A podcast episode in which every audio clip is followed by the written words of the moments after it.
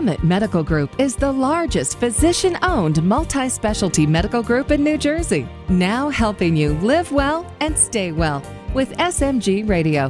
Here's your host, Melanie Cole. If you have knee pain and it bothers you for quite some time, you might wonder if you need a knee replacement. How do you know? My guest today is Dr. Richard Rosa. He's a renowned knee surgeon who specializes in total knee replacement at Summit Medical Group. Welcome to the show, Dr. Rosa. People suffer from knee pain all the time, millions of people. How do they know when it's just generalized knee pain, osteoarthritis, or something that might possibly need a replacement? Well, the way they know is, is when they come in and we take a history, we do an examination, we take x rays, and we determine what the source of the pain is. If we see that there is arthritis there, we will come up with a treatment plan. Now, arthritis is a wearing down of the joint. Most common type of arthritis is osteoarthritis or degenerative arthritis. Uh, when you have arthritis, you can't cure the arthritis. You can control only control the symptoms. So generally, we'll start with anti-inflammatory medications, uh, a, sometimes physical therapy program. Frequently, a weight loss program is beneficial. Uh, and if that is, is is not working, or we want to do more, then some we have uh, injections that we can do. They're lubricating gel injections called hyaluronic acid. Uh, and what hyaluronic acid is, it, it's the major molecule in healthy joint fluid. And there are commercial preparations available where we can inject this hyaluronic acid into the knee.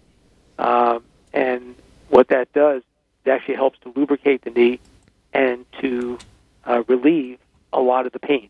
The earlier you do this in osteoarthritis, the more effective it is in general.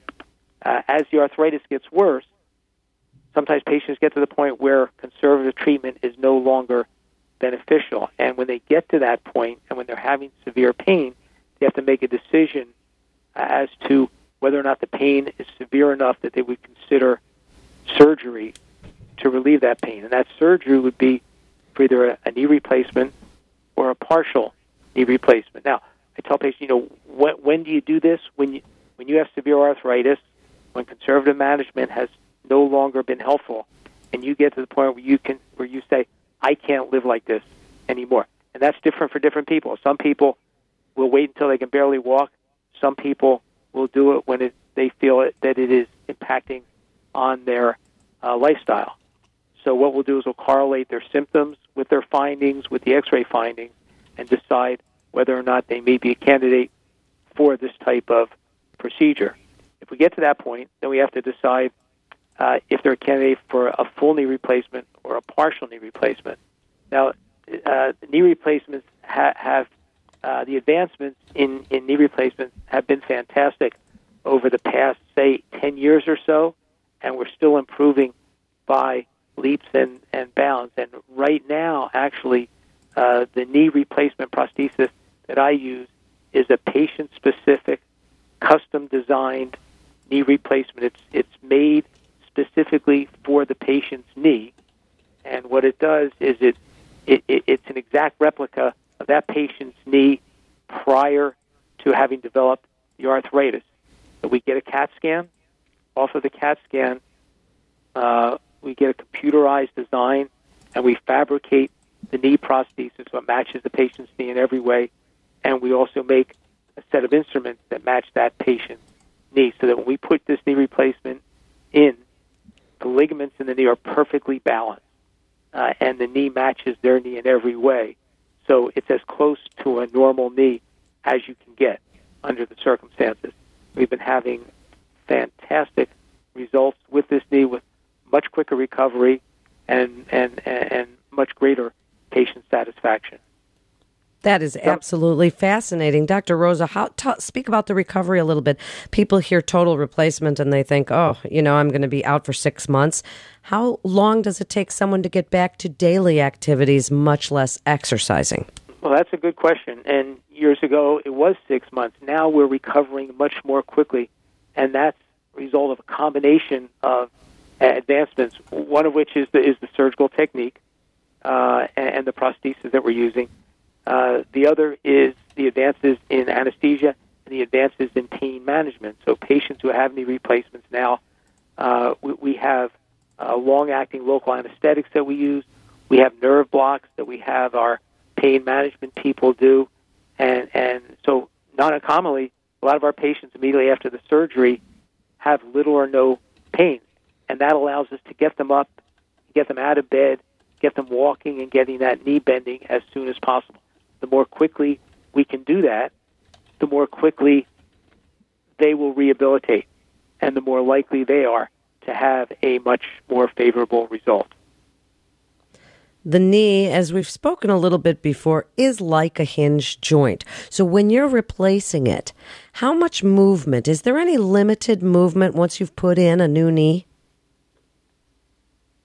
The limited movement generally comes from discomfort that a patient will have after the surgery. That's one of the reasons that we, we, we push the rehabilitation very early and very, very quickly. So patients may be in the hospital for a day or two, then they'll generally go home um, for for younger, very active patients, sometimes we can do it as the same day surgery. Um, but there is an advantage at this point to you know to have the hospital setting at least in the in the beginning, uh, and then so we get them started on a very aggressive physical therapy program in the hospital that we continue as soon as they go home. Historically, we've had patients after that attending outpatient therapy three times per week for about three months. Some patients don't need that much. Some patients will need about six weeks, and then they can continue on their own and the, on their own. And the goal is number one to get up and walk, which happens very quickly. Second goal is to get as much motion as possible in the knee. Now, if we see a patient who's a candidate for a partial knee replacement or what we call a unicompartmental knee replacement or a uni knee, when we do that, some patients when they develop arthritis, they develop arthritis in just one part of the knee instead of the entire knee. In that case, they may be a candidate for a partial knee replacement. The advantage being that it's a much smaller incision, does not violate the muscles at all. Uh, it's a much quicker, much quicker rehabilitation, much quicker recovery. That we can frequently do as a same-day surgery, and patients are up and walking on it immediately. Uh, most patients with a partial knee replacement will need a maximum of six weeks of physical therapy. Many patients only need four weeks of physical therapy. The advantage, again, of the partial knee replacement is that it's a much more normal feel to the knee because the rest of the knee is, is your own. So basically, when we're doing a knee replacement or a partial knee replacement, we are resurfacing the arthritic surface. It's like a tire retread. When we do the partial, we're only resurfacing a part of it. The rest of the knee is your own so that a lot of times patients feel completely normal when they have a partial knee replacement. And to determine whether or not they're a candidate for a partial knee replacement or a full knee replacement, part of the evaluation, part of the X-ray series uh, that we do, and then we have a discussion. I have a discussion with the patients to talk about it, to talk about the pros and cons, and then we decide together what would be best for them and, and how they think this would best fit into their lifestyle. How is their new knee different? Will they hear clicking of metal or plastic? Will they set off the security at airports? Speak about the implant a little bit. Those are all very good questions. Um, sometimes they will feel clicking. Generally, it happens in in younger, more active patients. Uh, and you know, there's a time where we wouldn't consider a knee replacement anyone under 65, uh, but now you know, with patients in the in their in their early 50s who have arthritis who aren't content to sit around and and and and baby that knee. They want to get out and they want to be active. Uh, and you know, the, so we're actually doing knee replacements in younger age groups now. Um, so sometimes there will be a clicking. That's not abnormal uh, because it is a the, the knee replacement is, is a metal and and a, and a plastic device. Uh, it's a metal surface, generally a combination of titanium and cobalt chrome, uh, and a high molecular weight polyethylene, which is basically a heavy duty, uh, high tech plastic, which is the bearing. So they may hear that.